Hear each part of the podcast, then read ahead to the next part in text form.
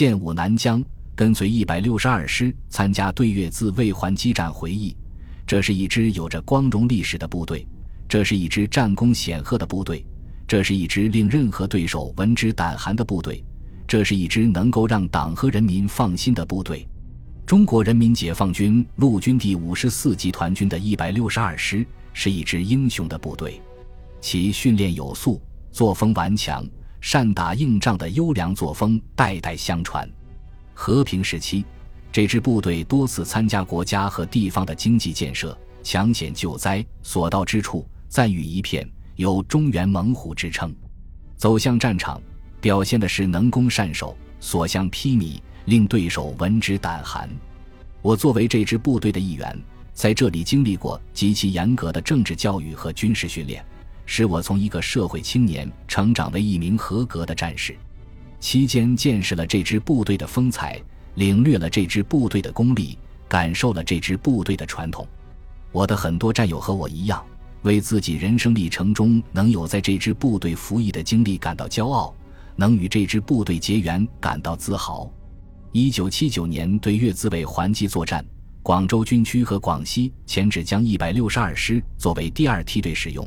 意在确保整个战役获得胜利，让这支利剑在关键时刻完成战场上的最后一击。从1979到2008，已经三十年了。当年和我一起浴血奋战的战友们都已经年过半百，血染两鬓，很多已经当了爷爷。他们现在都在哪里？干些什么？老战友们聚一聚，聊一聊，逐渐成为大家的共同愿望。于是。有的在大家共同生活的城市或地区自发形成联谊会、战友会，时常小聚；每逢八一建军节大聚。有的利用互联网络搭建群平台聊天，彼此交流工作和生活中的信息和体会。说到一九七九年自己亲身经历的那场战争，大家更是热血沸腾、滔滔不绝。当时为什么不打梁山、打高平？战友们在战场上一个个都那样的舍生忘死，到底为了什么？仲秋佳节，我打开了已经尘封三十年的战场日记。二月十九日，天气晴。